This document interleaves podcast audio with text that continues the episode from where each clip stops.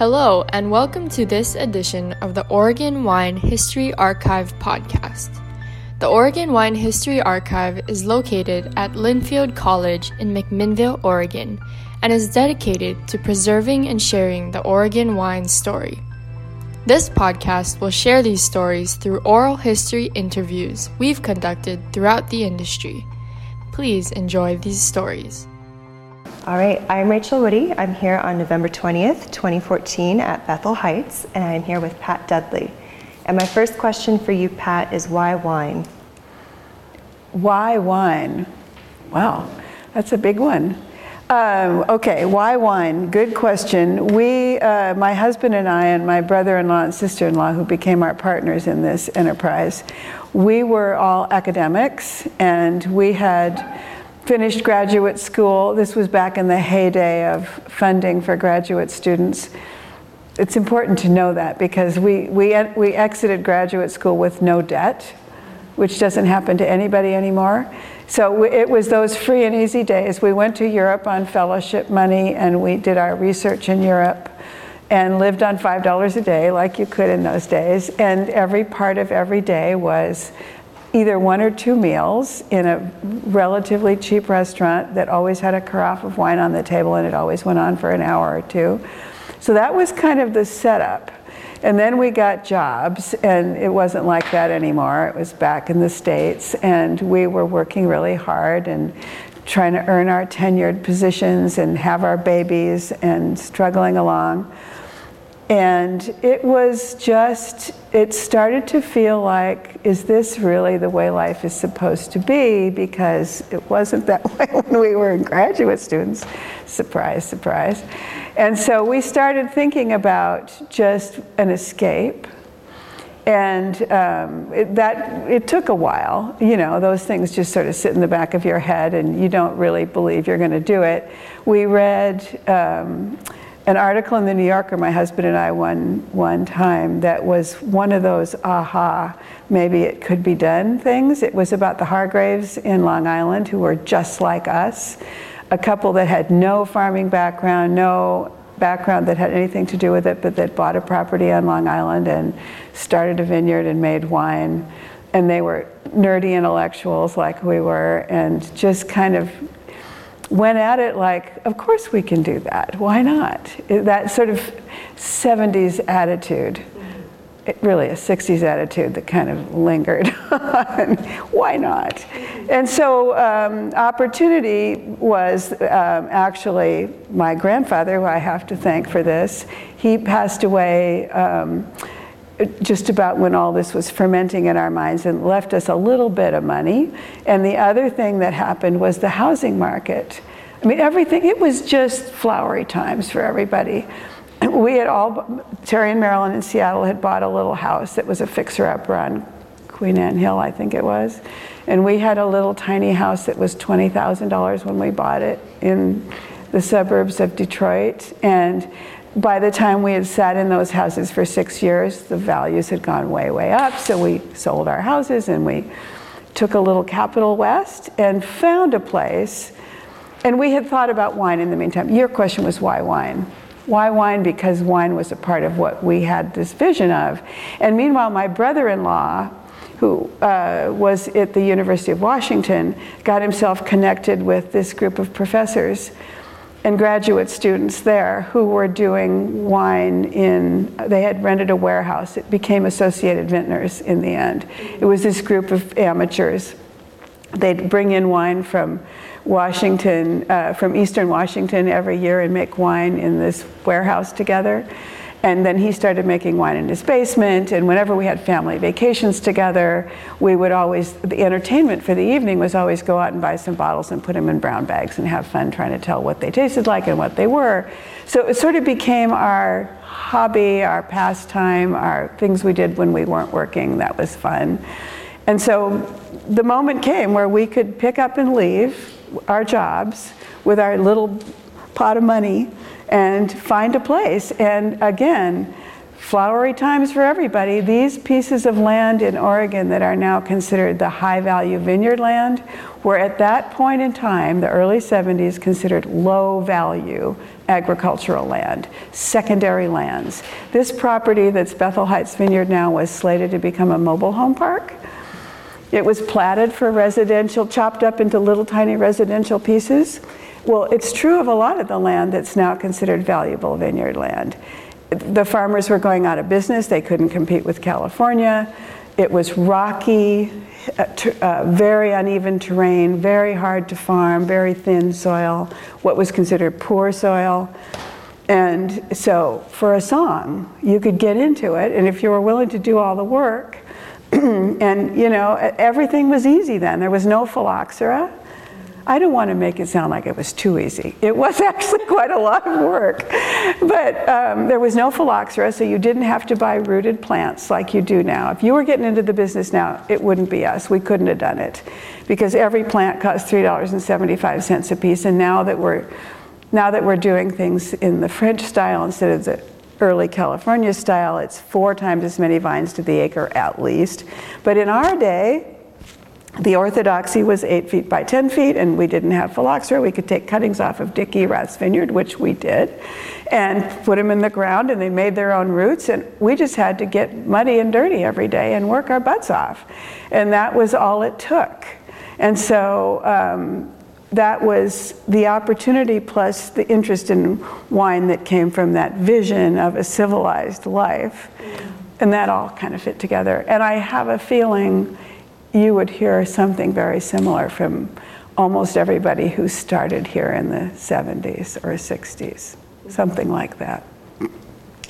Well, knowing your liberal arts background, mm-hmm. can you speak to how it may have helped you in the vineyard and winery endeavor? Yeah, I think it, it two ways.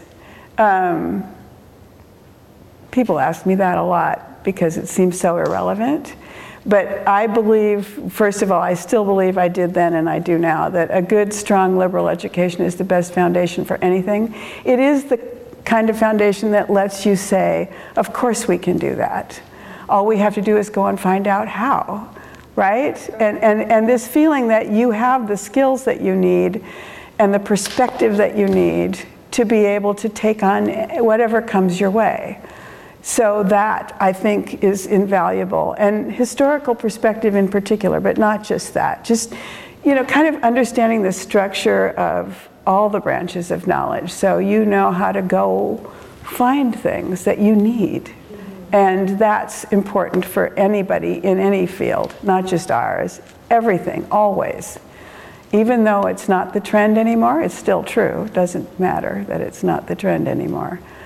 Um, the other thing is, I just really think historical perspective specifically lets you not get too bogged down in the trend of the moment. I mean, I feel like our business has had a clear view of itself, of ourselves, of what we're trying to do, what we want to do, what we mean to be doing here, that's been able to just float on the surface of all these constant changes that have taken place in the wine market, wine styles, wine preferences, the way wine is marketed, appreciated, perceived. Just to be able to see that continuity somehow is bigger than that broiling surface it is uh, it's an attitude it's a mindset that i think we all had going into it that's kept us fairly steady and on track. And I think it's been transmitted to our kids too. So, speaking of family, mm-hmm. can you describe for us how the partnership started with the various family members for Bethel Heights, and then, of course, with the children coming on board, how that's occurred? Okay. Well, it started, um, as I said, we spent a lot of vacation time with Terry and Marilyn. My husband and Ted Casteel and his brother Terry Casteel. They're twin brothers. That was sort of the nucleus. And then Terry Casteel married Marilyn Webb, and Ted Casteel married Pat Dudley. And in our obstinacy and not knowing the future, we kept our own names. So we couldn't be the Casteel winery. Unfortunately, it would have been a much easier situation than what we ended up with, but we didn't know that. So we were um, interested in wine, the four of us together. It was a kind of hobby that we shared then in addition to that when we when the four of us settled on this place and moved here and uh, and made the big investment it was a lot of it was a big investment even though land was relatively inexpensive it wasn't free. Plus you know with growing a vineyard you don't start seeing any cash turnaround for quite a while. So there had to be money to buy the land and install the vineyard and all the trellis and and wait three years for the first crop and in the meantime survive. So it it, we needed all the money we could get from all the family members. So we, my sister came in with a chunk and she became a partner and um, my father invested some money. So there were, in the beginning, there were that many people, six. and then um, so, but the only ones that lived here and were actually actively engaged was Ted and Pat and Terry and Marilyn. And we built houses here. We built, each built a house in 1979, and that was the year we moved out to this property. They're on opposite sides of the ravine that runs through the middle of the property. Uh, thanks to my mother-in-law's very good advice, who said, the mother of the twins, she said, This is never going to work, girls. this is never going to work. But you should at least build your houses on the opposite side of the ravine. And I actually think nobody actually thought it was going to work because people like us, we were city people, we had no idea what we were doing. We didn't even know how to turn on the tractor. And it, it just seemed like it wasn't going to go anywhere, but what the heck? Real estate is always a good investment, and we'll just wait till it has to be sold, and then we'll all go back to what we were sensibly doing before. But so Terry and Marilyn Ted and Pat moved out here, and we had at that point five children between us. And we are fairly isolated from the outside world at that point, more so than now, because the Eola Hills was one of the last of the uh, AVAs that actually was developed, uh, it was pretty much nobody here but us. There were a few, and I mentioned Myron, of course, was up in Amity. He was here before us. In fact, Terry knew him at University of Washington, and they came from that same wine culture beginning there. And um, so the kids went to school in Amity. It was the closest public school. It was we were in that district. They are so appalled to think of that now that that, that anybody would send their children there.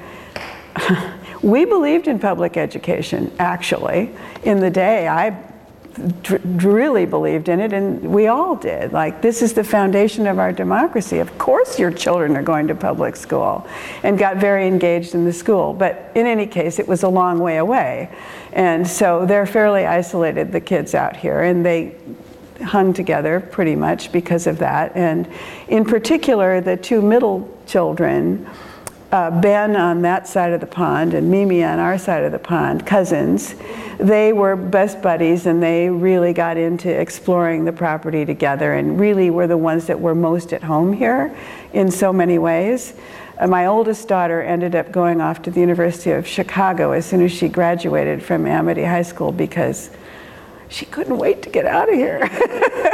and so Mimi and Ben, uh, as they grew up, they, they all the kids worked in the vineyard in the summer vacation to make money and so on. And they knew the grapes and they knew the place and all of that. But there was no evidence that any of them would ever be interested in making a career out of the family business. We didn't expect it. In fact, there was an interview in the Oregon Wine Press, I think it was around 1990 four, somewhere in there, where they said to us, four old folks at that point, What are you going to do when it's time to retire?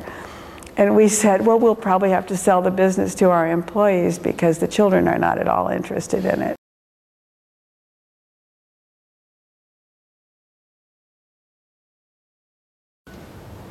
Okay, so I'm Rachael Woody. It's November 20th, 2014, and we are joined, uh, in addition to Pat Dudley, we're here with Marilyn Webb. And we are in the midst of hearing Pat's story about how the families got together to the winery and, and the children coming into it, so feel free to take it from there. Well, you were at the pond. Yeah, well, and then I was at the point, remember when we had that interview with um, Richard and Elaine for the Oregon Wine Mm-hmm. Press in 94, 95, somewhere in there, and they said, What are you going to do when you want to retire? And we could only say, Well, we'll probably have to sell this business to our employees oh, because the children have no interest in it whatsoever. So you could take it from there. Well, I think part of that was that we didn't know. We were first generation farmers, wine growers, and the whole industry was so new in Oregon. And I think one of the best things our two families did, to be honest, was we just threw ourselves heart and soul into this. Raising kids was a piece of it, but we did not push them in any way to think, dream. It was our dream, really, and they sort of tagged along. Um, I remember one great newsletter we did, and Jessie, Pat and Ted's oldest daughter, wrote a wonderful piece on how she wished she had been raised on a strawberry plantation. All there were were vines, vines, vines. and uh, you know, we sort of thought, okay. And Ben did his on Mr. Frog goes croak, croak, croak. I hope he will never smoke, something like that. I mean, that's where they were. They were having a wonderful time. And one of my favorite things with Ben and Mimi was Ben, when he was probably five, would announce very importantly that he and Mimi were going on a walk and he needed a sandwich to take. So they would get their little lunches on both sides of the pond, which we did worry about a bit. yes. And they would take off. And we kind of trusted them, and we were always gardening and busy. And they would have adventures, one of which was down at a p- point in the vineyard, which we called the swamp The or swamp, something. yeah. Yeah, it was a little bit of a wetland, I think. And they would get themselves sort of stuck in mud and have sort of outrageous adventures, which they would write about at school, but we never, Never knew. We never knew. much afterwards. but they were good friends. yeah. Still are. But I, I do think it's, we just didn't push them. Um, And Ben went away uh, to, well, they all went away to college. They, and, and we didn't really expect they'd ever find their way back again. no. But, um, but eventually they did, and from different routes, but only the two of them. Actually, there's John. We could mention We could John. mention John. Younger brother of Ben was best friends with my son Robert, who died when he was 17. So that twosome had to end at that point, which I don't know. It's hard to imagine what would have come of that. But John actually came back into the picture later. But in any case, the kids went off to college. Mimi got involved in, she studied classics and archaeology when she went to Tulane because big proponents of uh, liberal education, as we all were at that point. Ben was doing philosophy and English and was planning to be an English professor, I guess, something like that. And um, so, yeah, and then Ben went to, um, as the, it was the year he graduated from college, I believe. He went to, g- to get a job with some help from Terry and our connections in Burgundy, worked for a, a harvest period there. And then when he came back, he'd, he'd been bitten by the bug at that point. And he went to work at Rex Hill Vineyard. He worked for Lynn Penner-Ash actually for quite a while, and she became his mentor. And then Mimi, her route was very different.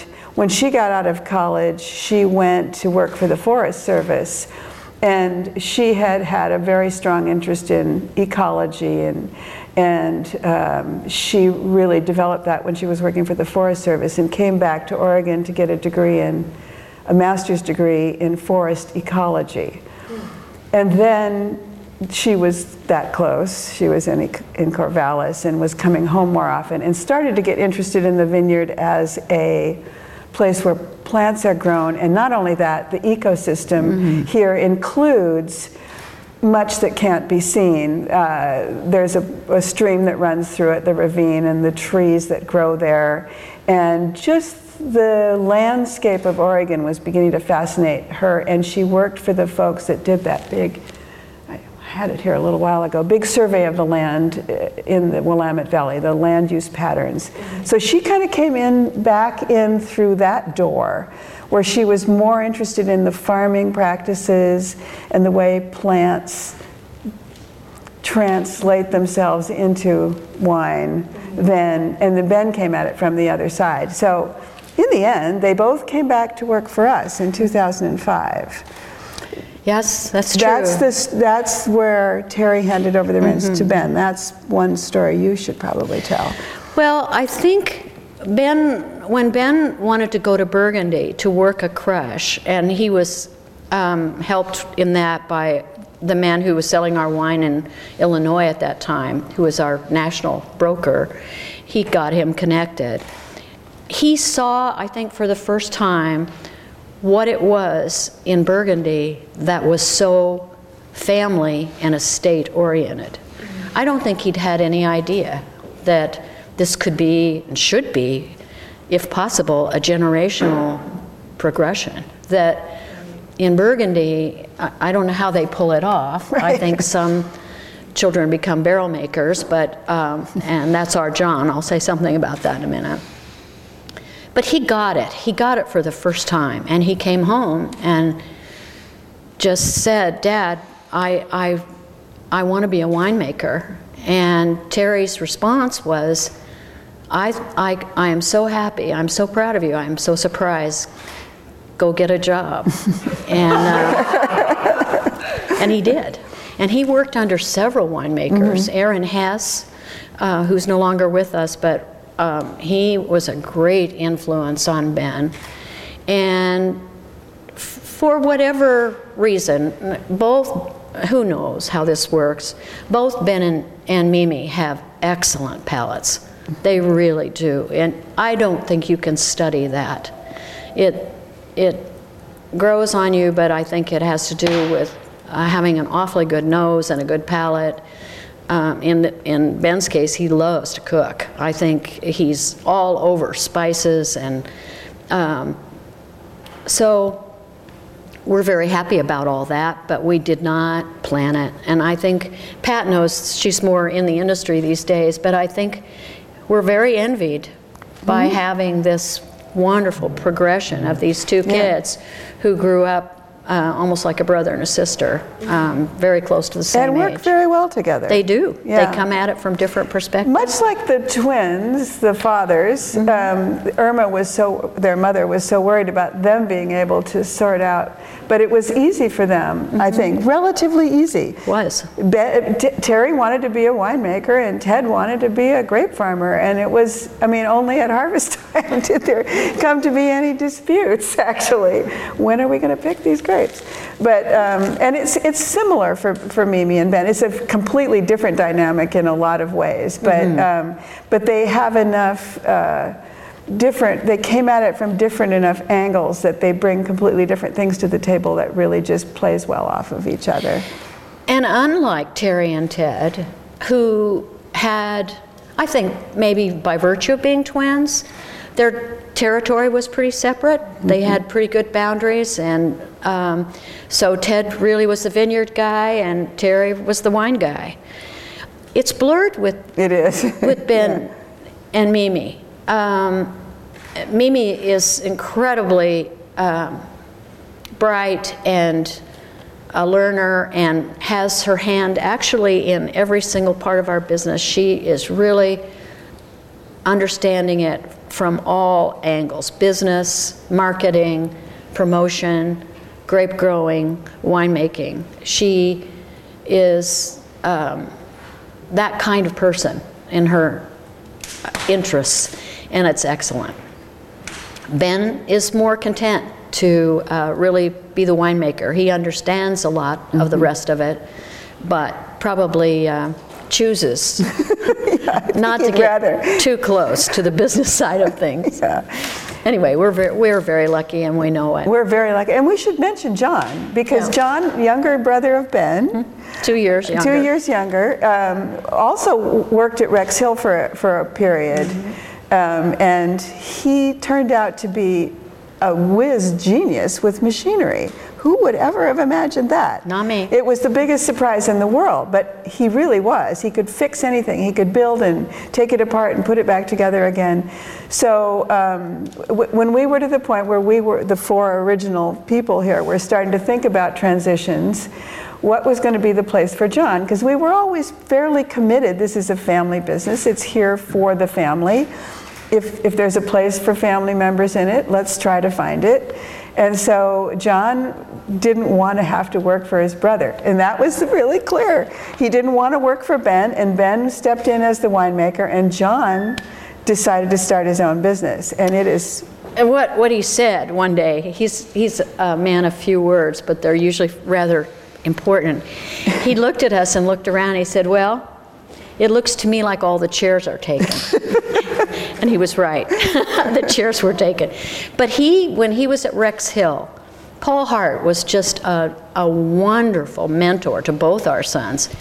But with John, he really began to see that this was a kid who was really hands on. Um, he began to realize that the bottling line they had was mainly fixed by someone pounding it with a hammer or kicking it or I mean, it was just a constant nightmare because bottling lines don't get used very often. And machinery has to be used or it has bumps in the night.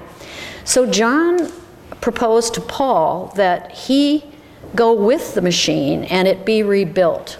Um, and he said, I won't take a salary, I just want to go. And he said, Paul said, absolutely, but you know, go. That's great. And John began to see bottling lines um, from the ground up, and that's the end of that story. He now he came to us and we helped him get started, but he um, is on a mission to buy us out, Bethel Heights, well as his his partner, um, knowing that in the long run uh, he will be more profitable if he owns 100% rather than 50.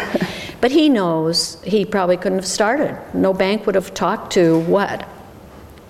27 year old? Yeah, yeah. So, So its company is Casteel Custom Bottling, Yeah. and you'll see it everywhere. He's got two trucks now. It's a mobile bottling line, and he drives.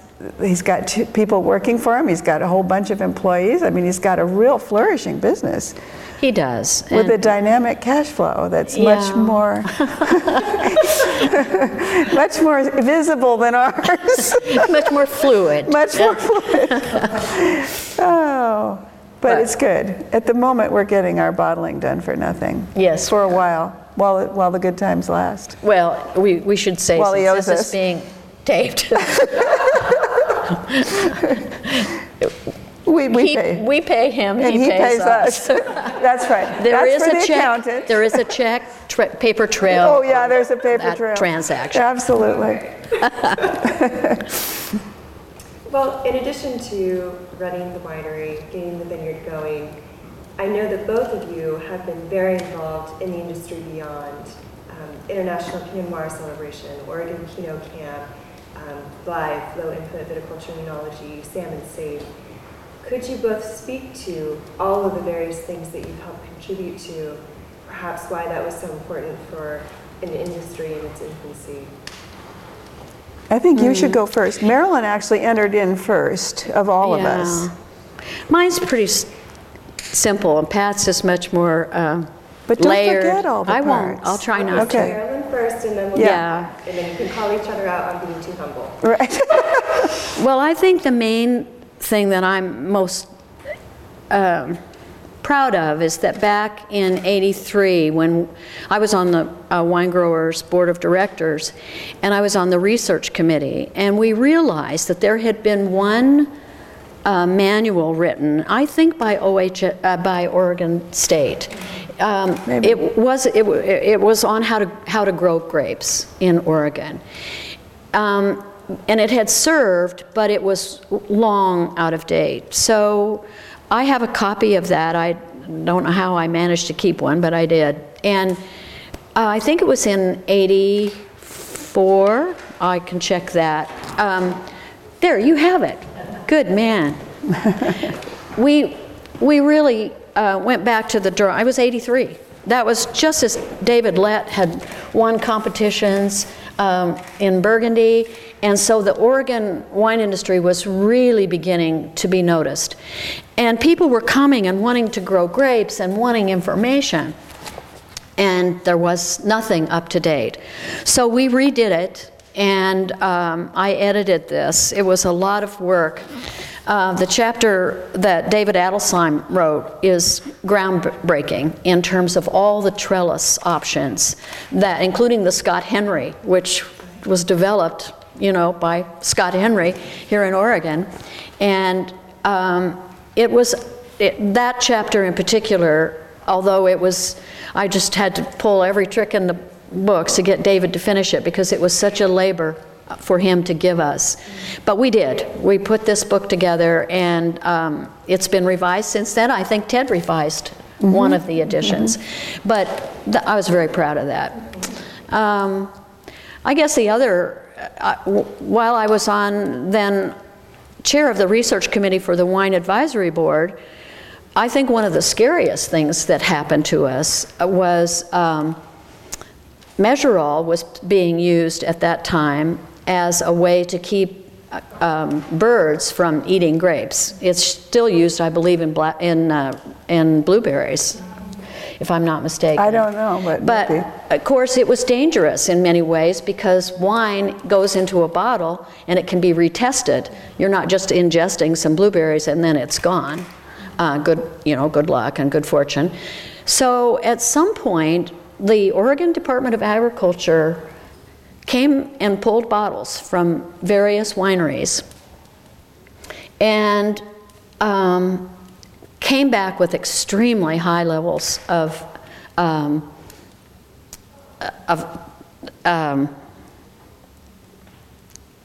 Mesurol residue. right? all residue in the wines.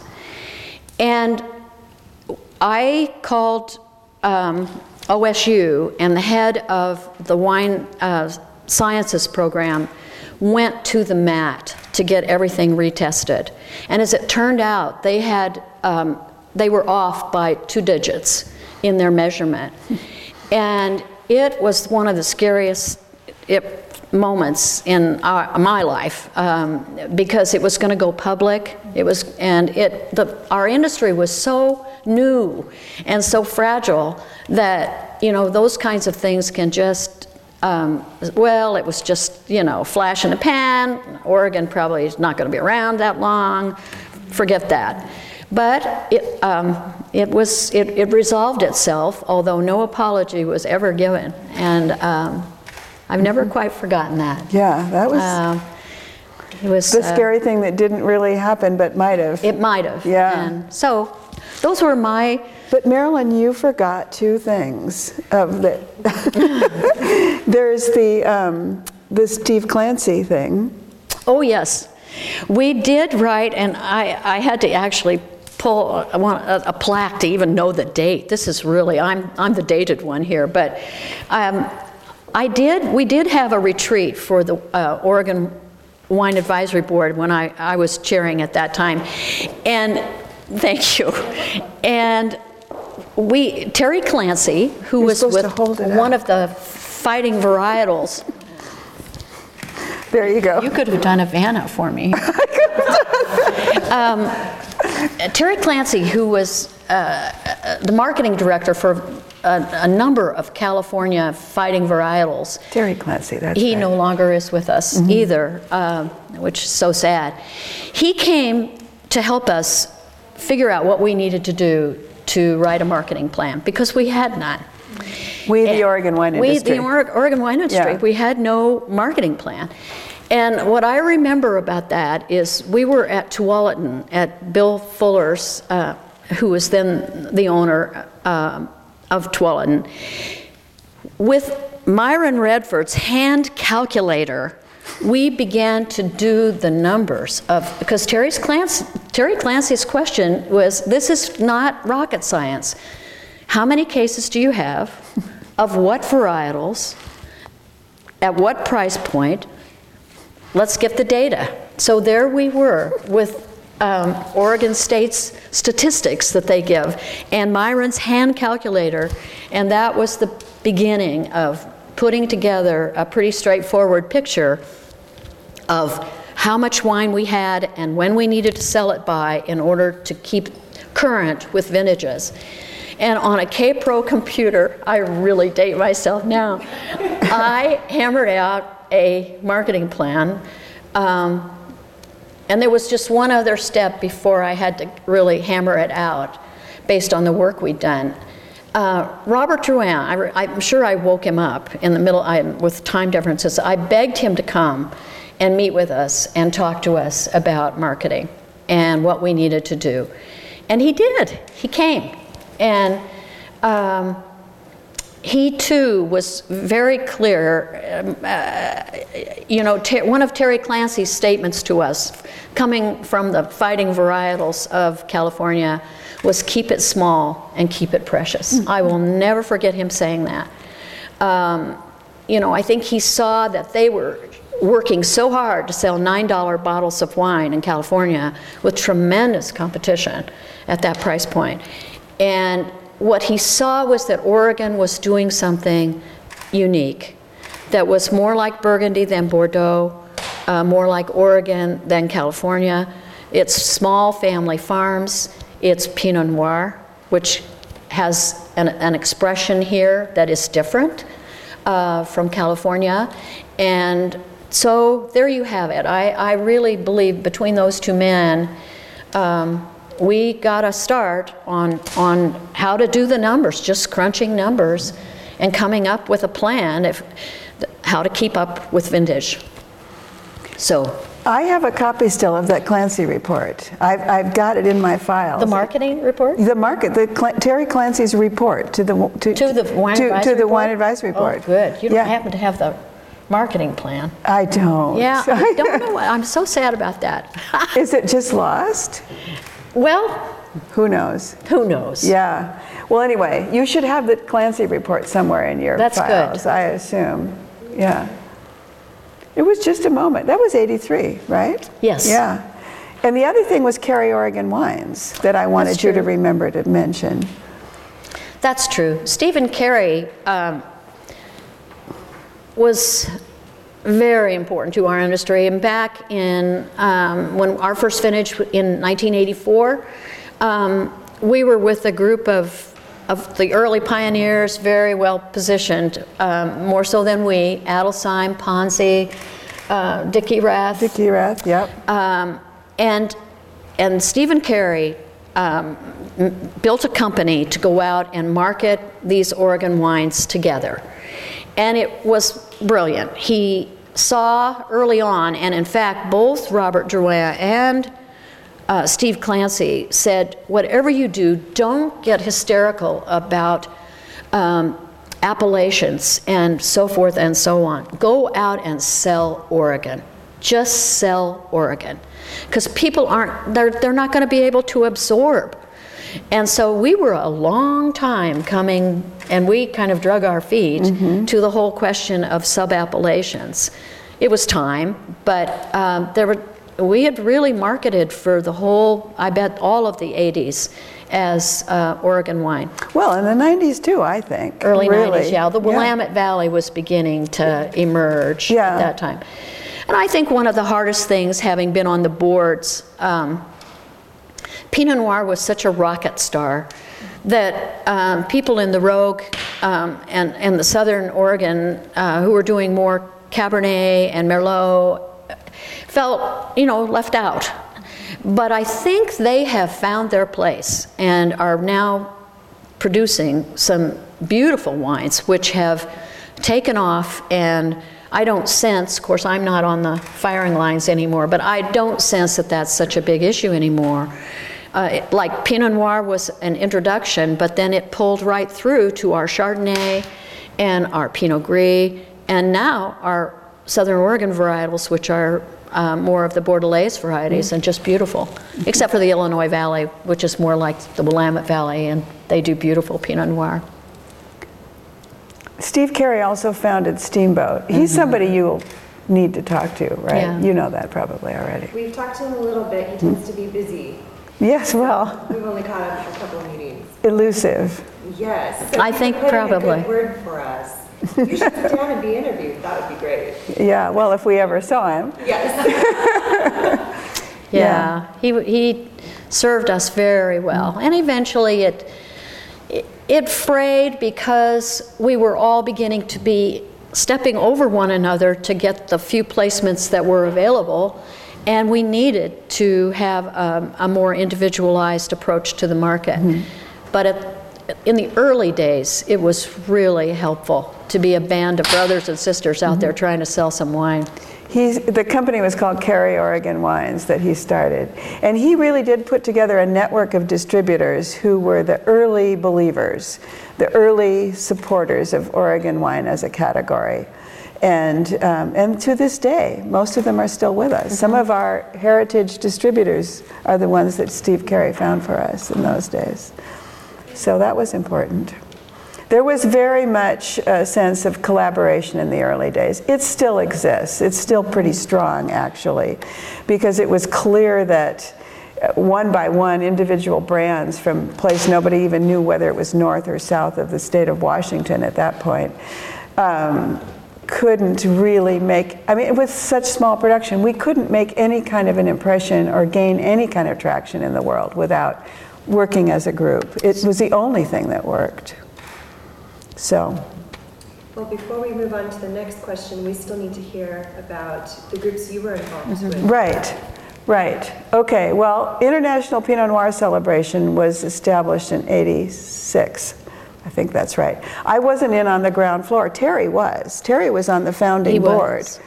And um, I didn't get involved in it at all until 91, when I, we both went out looking for outside jobs at some point when the kids were going off to college and we weren't really making a whole lot of money here.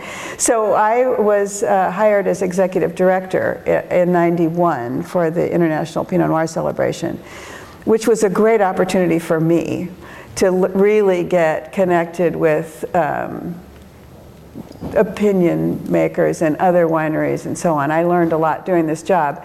But what was, um, what was really interesting about that time, between 1991 and 1995, when was my last year as executive director, 96, I can't remember. Um, it went from being something that nobody had heard about, it was a real struggle to sell tickets. When they interviewed me for the job, they said, How are you going to be able to sell 300 tickets to this event? It's like, oh, duh, I don't know. but what happened, there was a moment where it all changed. I was in a little tiny office on the second floor of the building where Harvest Fresh is in McMinnville now. A little tiny one room office. There was a Hewlett Packard computer because the president of the board was um, Ken oh my gosh, Patton, Ken Patton, who was the president of Hewlett Packard when that was still the big business in McMinnville. It was the big business. Linfield now occupies that whole campus, right? But he was, um, he, he, he and his colleagues at Hewlett Packard were really the ones that helped get that off the ground.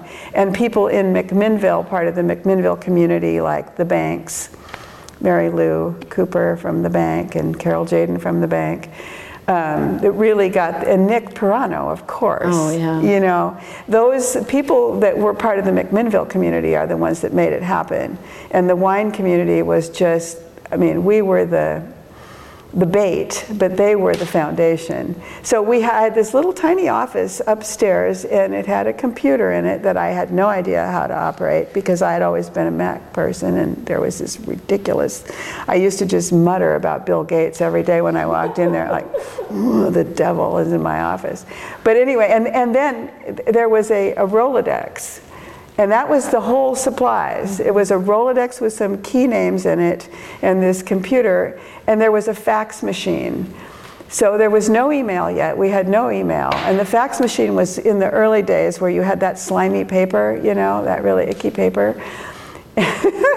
but what, so it was very primitive and, and, the selling was difficult and so on and so on. But there came a moment when Dick Erath, again, this name that comes up all the time, mm-hmm. boy, he had his hand in many things. But he was a good friend of Frank Prial, who was one of the most important wine writers in the United States. He wrote for the New York Times. He wrote the wine column for the New York Times. There was nobody more influential than that, and Dick Erath got to be his buddy and convinced him to come to the IPNC. So what year was that, Pat? Well, it's all in the archives, and I don't remember. 92, I guess it was, or 93. Um, he came and he wrote this he, one article the day after it was over um, that year. The, and he went back to New York and wrote this most this fabulous article that was just about there, there's nothing better that you could possibly do if you love wine than to come to this event. And I had taken a weekend off when it was over. Actually, I took most of the week off because it was so exhausting to put this event together. I mean, it was just, I couldn't believe this was supposed to be a part time job. I actually couldn't believe I had been sucked into that, you know, for part time pay. Oh. Anyway, so I, I took a, a couple days off after it was over, and when I came back to the office, the fax machine had gone berserk. There was paper all over the floor. I mean, it was just reams of it. And ev- everybody in the country wanted to come to the International Pinot Noir celebration that was going to be the following year. It was like 12 months away. And every ticket was sold all over the floor, and then some. We didn't, I mean, we didn't even have capacity for a waiting list at that point. So overnight it changed, and the whole job changed, and the whole event changed. It's like, how many people can we fit in the dining room? The Dillon Hall. You know Dillon Hall. You all know Dillon Hall. Hardly anybody fits in there, right? so it was like the whole thing changed overnight. We had to completely reconsider everything. We had to have waiting lists, we had to institute a lottery, and it really helped, I think, put Oregon wine on the map because people were coming here and it was an international phenomenon at that point, like we'd hoped it would be. But it just took that one voice. It's always so amazing how those things happen sometimes. Um, so there was that. And, and the most important thing about the International Pinot Noir celebration that made it us different from everybody else in the world, when, the, when and I know this only secondhand because I wasn't there, but when they started talking about developing this event, at first it was going to be a competition right? A, a, another big wine competition. And, they, and the, the, the community together decided that's not what we want.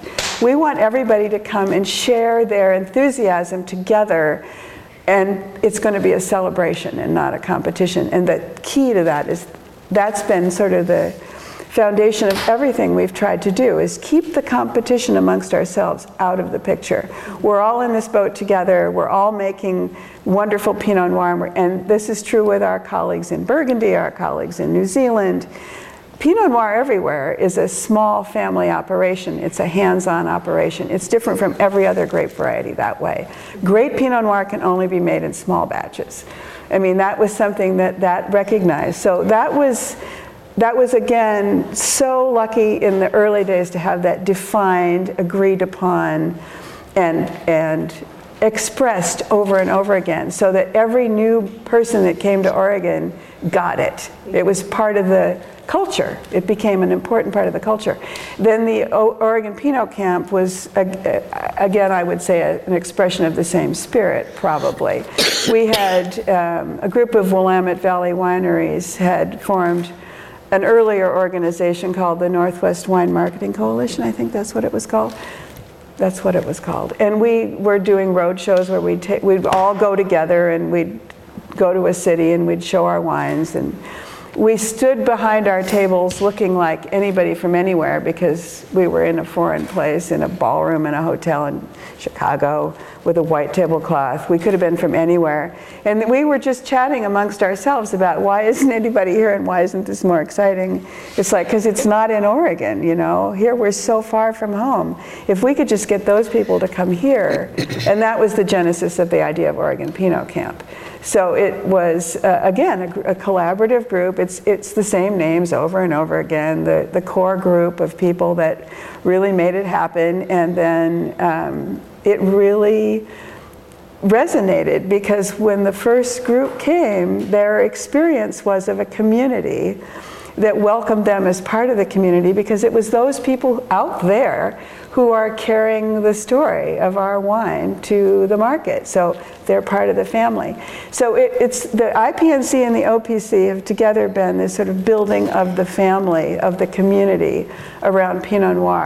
And um, it hasn't run its course yet. I was sure that OPC would end after about 10 years because hasn't everybody already come? And we had this rule that you could only come once. But of course not, because there's always new people and they all hear about it. And it's created this great word of mouth buzz in the market that is, you can't get that by any other means than your friends telling you, the people you trust, the people you respect, the people you hang out with telling you that this is so exciting, you've got to go do it, these wines are so fabulous. It's always been for us guerrilla marketing because nobody could afford except, well, not to name names, uh, advertising in the Wine Spectator or anything like. It's not our gig. It's not our game. We don't have the resources or the will to do it that way.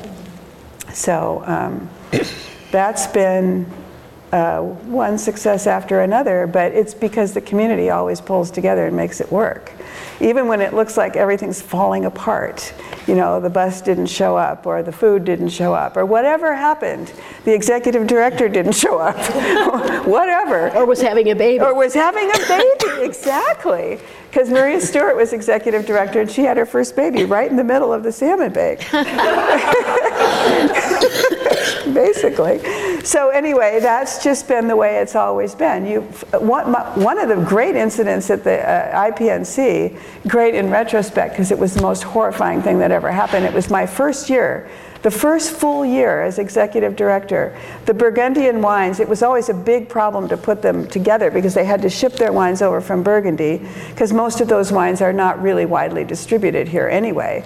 So we'd be in communication with them, again, only by fax. This was before email still, and the faxes would ring in the middle of the night, you know. Um, they would get all their wine to a central place, and it would get put on a container all together for IPNC.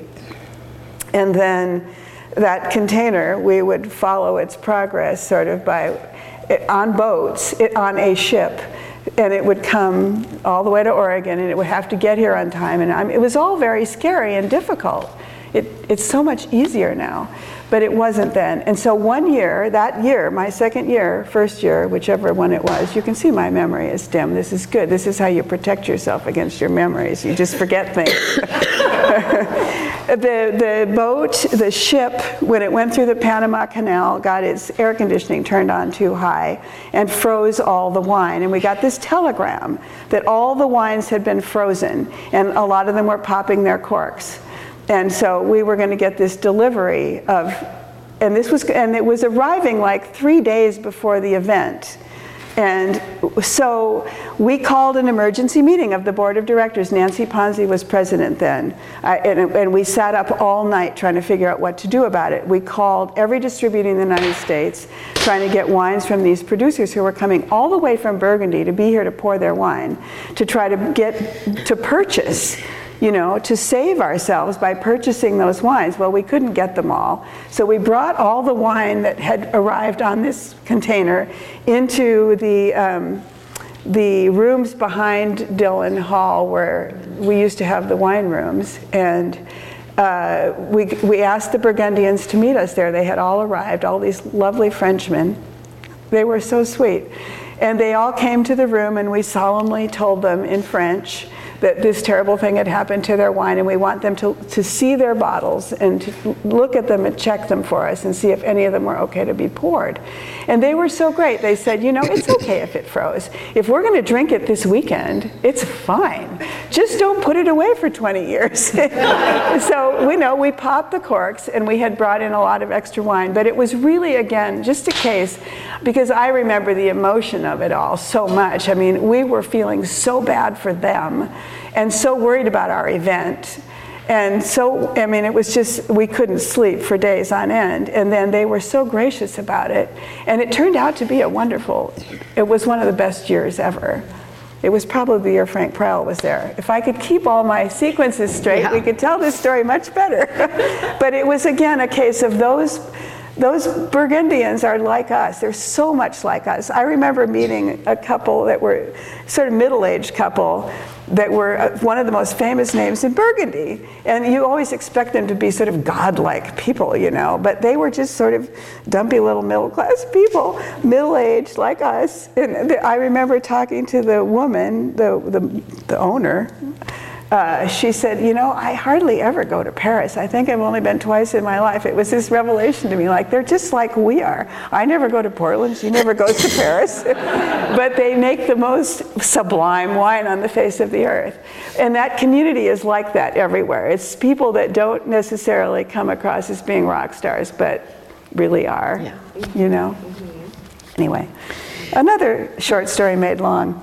well, and Pat, I think one of the geniuses of um, both OPC and especially the IPNC is that it, it never was just about Oregon. Right, right. You especially IPNC. I know. Yeah. I mean, I think people have given us probably more kudos for that inclusion. Mm-hmm. Um, and I, for, for a very long time, I don't know if it's still true, we didn't even have any more spots than right. anyone from Burgundy or mm-hmm. California. It just was more about an international opportunity to mm-hmm. taste great Pinot Noir. Mm-hmm. But when you're the home court, a lot comes with that. Your graciousness, mm-hmm. your hosting, your food. Right. Well, and people come out and visit. We have lunches now in wine country for IPNC, so there's a chance for people to come and get to know yeah. the region. But it's really true that the inclusiveness and the camaraderie of, of the Oregon wine community is always appreciated by the, the market. You know, whoever comes, they all appreciate it.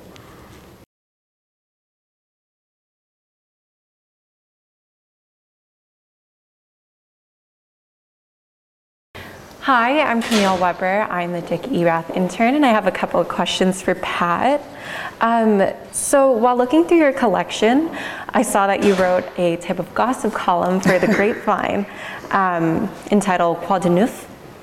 Um, now, this column, I'm assuming, is not only for fun on your end, but also as a way to kind of connect um, everybody to, you know, what's happening in the wine industry, what different vineyards are doing, um, things like that. But since it is type of a gossip column, I'm, I'm kind of curious, did, did you ever cause any kind of controversy um, with your column or anything? Or? Well, I tried not to cause anybody any serious controversy. I, I, when I had a story that I thought anybody might have any trouble with, I always checked it out first.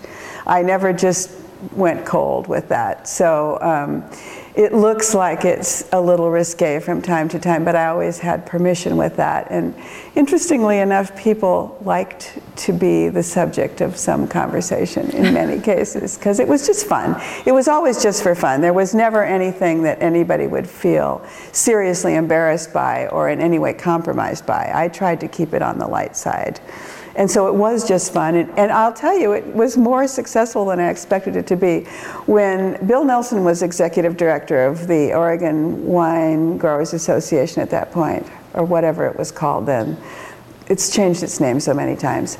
But we had this newsletter that nobody ever read, and there was some important information that was supposed to be communicated. And he said, "We've got to have something that make people read this. What we need is a gossip column."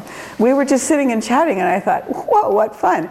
Because at that point, I was stuck at home with little kids, and I wasn't really very actively involved in anything outside of Bethel Heights. And so this was a way for me to kind of get connected with people. So that was really fun. And yeah, yeah, I think it was more, people liked it. People always were telling me that it was the first thing they read as soon as they got it. They were always, so it was a lot of fun. And I was sorry when I had to give it up, but when I gave it up was when I got my job with IPNC. Mm-hmm. So, yeah. Did you find anything that you thought was a little bit risque when you read through it? I mean, it, it, was just like I could tell it was lighthearted jabs, but yes. Um, the same token, you know, we don't know. Yeah, I know. the only one that like I that. thought maybe just went a little over the edge was the story of Dick and Joan Erath's wedding. It was great fun. That was one of those great wine country events everybody went, and it was hilarious. And Myron Redford was the officiator of the ceremony. And I, my favorite part of the story was um, uh, Karen Hinsdale and, and uh, Wayne Strohecker's girlfriend had the same dress on. so it was kind of a scandal. That's awful. I know. How embarrassing, right? I mean, Karen Hinsdale was such a fashion plate. She still is. Oh my God. She still is the most fashionable woman in the wine industry. Anyway, it was just for fun. Nobody took offense ever, as far as I know. Okay? if they did, they didn't tell me. Well, good to know. Yeah. Um, so while I was doing a little bit more like studying into the collection, I also ran into a couple of OWA newsletters. And on September 1st, um, in the 1990 edition, um, it was disclosed that there's a budget summit, um, that the budget summit increased a federal tax on wine by 2,200%, percent um, which increased the wine $4 per table wine. And it was uh, expected to have this really um, catastrophic hit on the wine industry. Um, so I'm wondering how did that tax increase um, affect you and your family's business, but also the relationship with other vineyards and wineries in the area? Well, the interesting thing about that, I wish I could remember more of the details. You're, you have a clearer memory now than I do. But it was Senator Packwood at that point that was on that committee in Congress. This is a federal tax, right? Mm-hmm. He, of course, was our guy because he's from Oregon. And okay, I, I may have this a little bit wrong, so you need to check your facts. But there was proposed and eventually instituted a small producer exemption that was going to be able to allow people that were under a certain gallonage level, it, it- not just Oregon, but anywhere. Uh, uh, to- It was, idea was to help small family businesses to get started before they had reached some threshold. So exempt from the tax, um, a certain level. And I, I think that's what happened because, in fact, it didn't have a devastating effect. But it was going to have a devastating effect. And it was one of those battles that we had to really focus everything we had on influencing our congressional delegation. And we were lucky to have somebody with as much influence on the committee that it was a tax reform thing that was going, a tax bill that was being written. And Packwood had a lot to do with it. So I think. But you should check with Bill Nelson for the, because he'll remember a lot better than I do what, how that fell out. But we ended up okay. And that small producer exemption still exists. And most Oregon wineries still fit under the small producer definition. I mean, compared to California, we're all small, you know, pretty much, with just a few exceptions in Oregon. So that's as well as I can remember to answer your question. No, perfect. Um, okay, sorry, I only have one more question That's left. fine. Um, so I'm a little interested on what you're currently doing um, with the Oregon Certified Sustainable Wine Project. Mm-hmm. So I did a little bit of research, and it turns out a third of Oregon vineyards are certified, and Oregon in general is one of the states that is a leader in promoting um, this going green um, type of sustainability. So, how did the o, um, OCSW project expand to what it is today? And do you have any other bigger plans for what? Well, let me tell you about OCSW, just to get you up to date. Is the wine board was the sponsor and the initiator of Oregon Certified Sustainable Wine. It was an umbrella certification started in 2008 that if you were certified either by Live or by uh, Organic Certifier or Biodynamic Certifier, you would qualify for this Oregon Certified Sustainable Wine.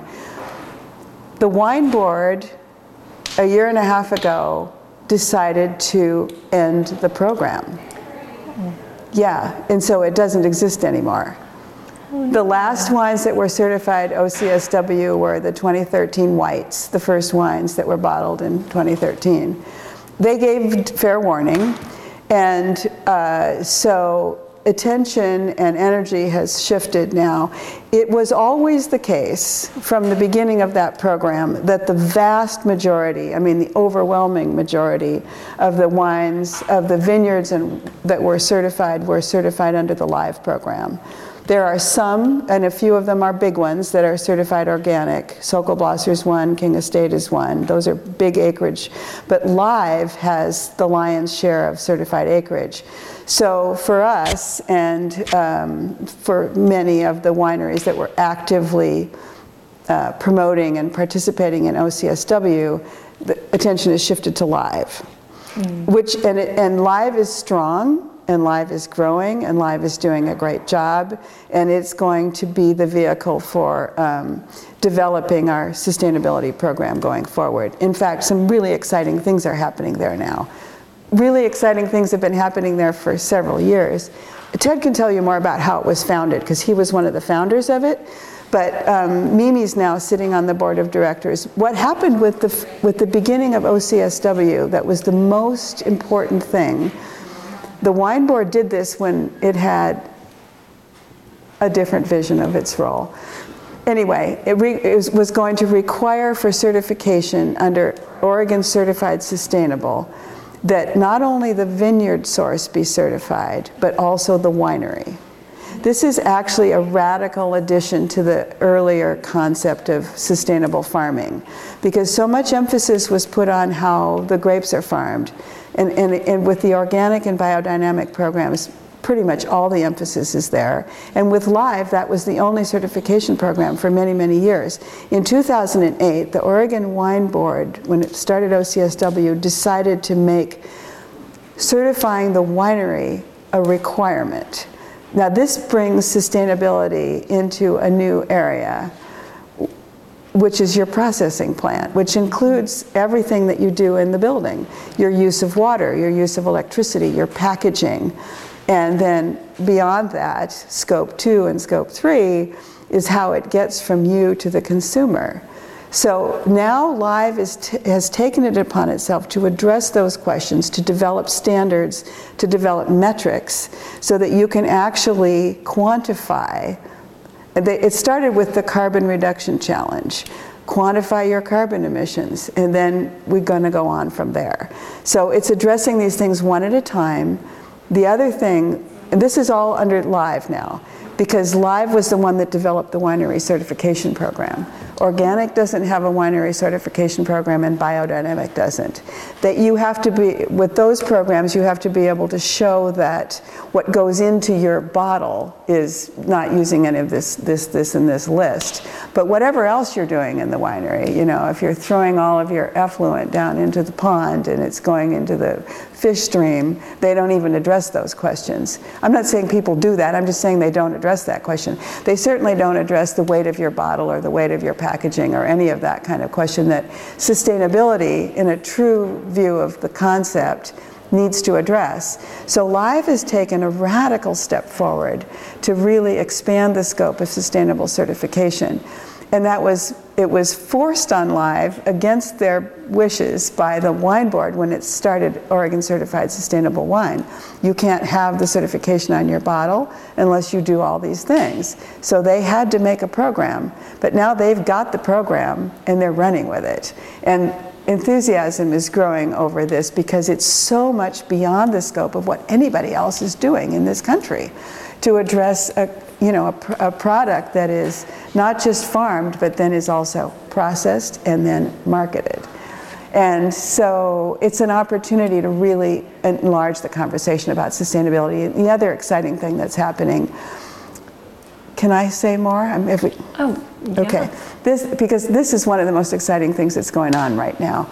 In, um, in the live program, it's always been a whole farm certification program. So it's not just you can pick one block like you could with organic and say these five rows I'm going to do organic and everything else doesn't count but if I put that in the bottle it's certified organic. In the live program the whole property that you own needs to be farmed according to live standards. You can't set anything aside even your winery landscaping has got to be farmed according to the standards that are acceptable under the live rules of what you can and can't use and how you have to do it.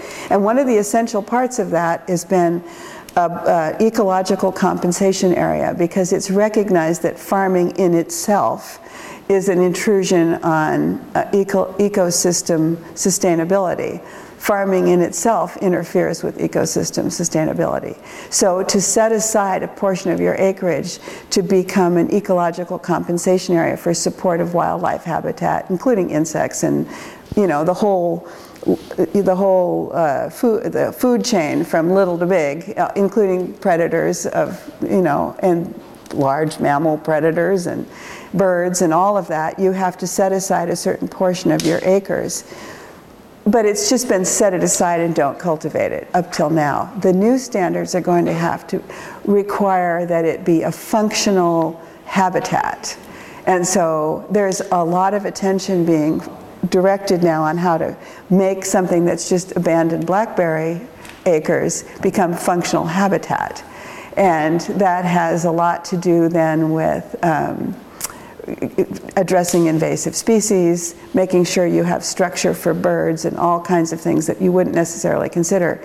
So farming with the wild in a proactive way. And then the next step is to do connectivity because with wine country here we can do that. You know, we have so many uh, parts of the valley are the vineyards are connected you know with just a fence line in between them or there are other farms in between, but we know our neighbors and can talk to them.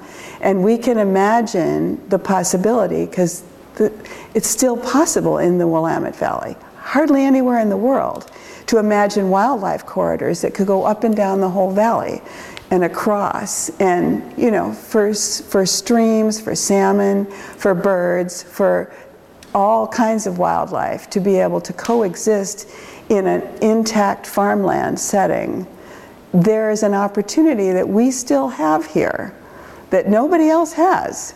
And the vineyards, because we have a, a cooperative industry and because we have this incredible, uh, very vibrant sustainability program, may be able to be the catalyst to make that happen. The latest conversation we had a couple weeks ago here was to have an, an oak treaty to save the last remaining oak savanna habitat that's going so fast because every time somebody comes in from out of state and wants to start a new vineyard, the first thing they do is cut down all the trees.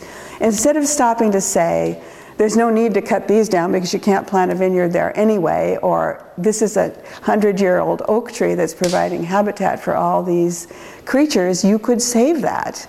And it could be an icon of your vineyard. I mean, and if if people just stop for a minute before it's all gone and recognize these things. So anyway, not to go on. That's that's the story for the next generation, but they're really excited about it, and. Um, it gives you some hope that it's not just going to be little isolated pockets of people doing, well, we'll make it nice and clean so you can have something clean to put in your body this week, you know. It's going to be a chance to have a real landscape level sustainability model and wouldn't that be exciting? Yeah, it's great. I mean, it's a shame that OCSW had to end, but well, it was live, getting in the way. Yeah. Of progress. Yeah, but live seems like they're yeah, doing it is carrying the ball. Job. Yeah. Yeah. Sorry, I'm taking up the whole room with my conversation. Okay, but um, I didn't mean to interrupt your tasting. Okay. So anyway. Did I answer your question? Yeah, enough? you did. Okay, I'm sorry about OCSW. It was such a great idea to start with, but the mm-hmm. wine board really just lost interest in it. And part of that was because it was only a small percentage of the wineries in Oregon that were in it, and, and they just, believe me, I've had this made this speech so many times in front of them. If they could only see the possibilities of those 20 wineries being the catalyst, because they were the 20 best wineries in Oregon, but of course you can't say that to those people because they aren't hearing it. Doesn't matter. I shouldn't go there. I'm not going to say any more about that. I'm still very angry about it, in case anybody wonders. well, Pat, do you have um, anything that you'd like to say in addition? Um, any kind of things you'd like to bring up that we weren't able to ask you about? That you feel? Oh, like I think you've touched every button. I can't think of anything else. No, you've asked all my favorite questions. I do think you should have a word with Ted because he's got some great stories, if you have time, about the beginnings of the live program. Okay. Because uh, there was a day when, anyway, shall I go get him? Oh, thank you. Oh, Yes. Yeah, we'd like to. Thank you very much. I appreciate my- your questions, and I hope people oh, will go read the gossip columns now. Oh yeah, from the good old days. They were quite fun. Thank you for joining us for this edition of the Oregon Wine History Archive podcast. And thank you to all the supporters, partners, donors, and interviewees who have made our project a success. Be sure to check out our website at OregonWineHistoryArchive.org for more interviews, plus photographs, wine labels, and more. And stay tuned for more interviews as we tell the story of Oregon wine. The Oregon Wine History Archive podcast is brought to you by the Oregon Wine History Archive at Linfield College. The executive producer is Kiana Anderson. Producers are Rich Schmidt, Rachael Woody, Stephanie Hoffman, and Camille Weber. And a special thanks to all the Linfield Archive students who have contributed to these oral history interviews over the years.